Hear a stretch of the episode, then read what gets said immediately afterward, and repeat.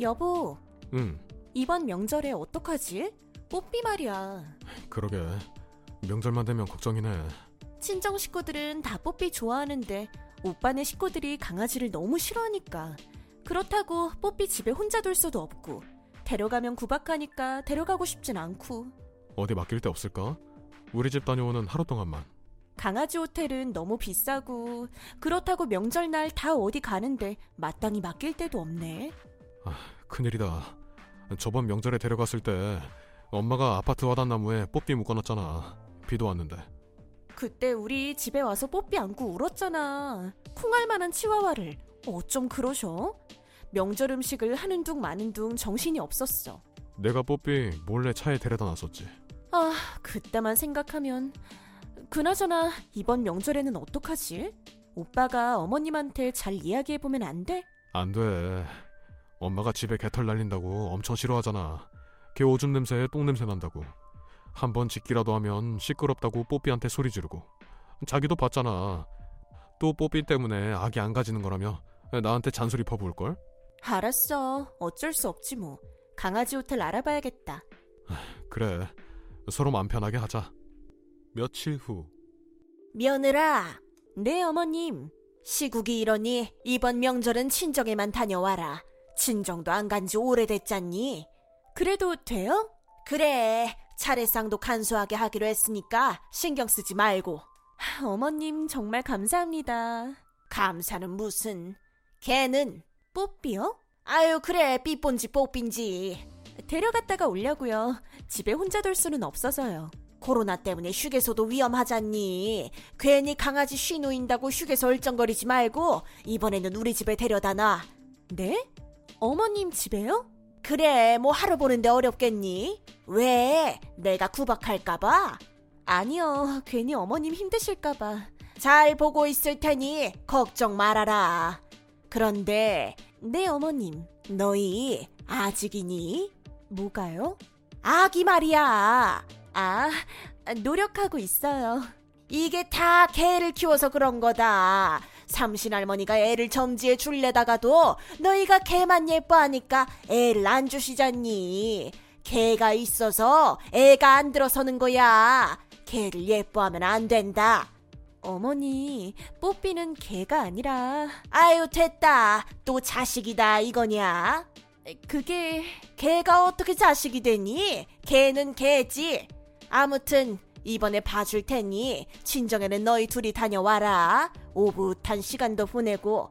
네, 알겠습니다. 감사해요, 어머님. 아유, 됐다. 다음 날 어머니, 뽀삐 봐주신 덕에 친정 들렀다 서울 올라가요. 감사해요. 뽀삐는 잘 있어요? 며느라, 아유, 어떡하니? 왜요? 무슨 일 있어요?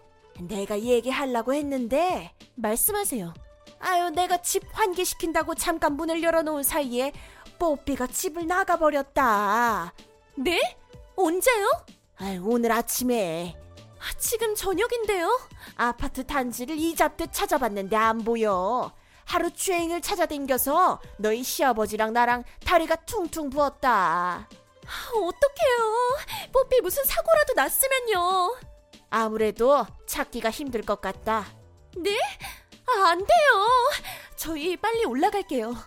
아유, 그냥 돌아. 지 팔자지 뭐. 누가 주워갔으면 잘 키우겠지. 안 돼요. 뽀삐는 제 딸이나 다름없어요. 또 그 소리. 걔가 어떻게 자식이 되냐? 아무튼 우리는 애쓸 만큼 애썼다. 일주일 후 어머니, 뽀삐 찾았어요. 어떻게? 뽀삐 목걸이에 제 전화번호가 적혀 있는데 뽀삐 찾아주신 분이 저한테 전화가 왔어요. 아우, 다행이구나. 어머님, 그런데요.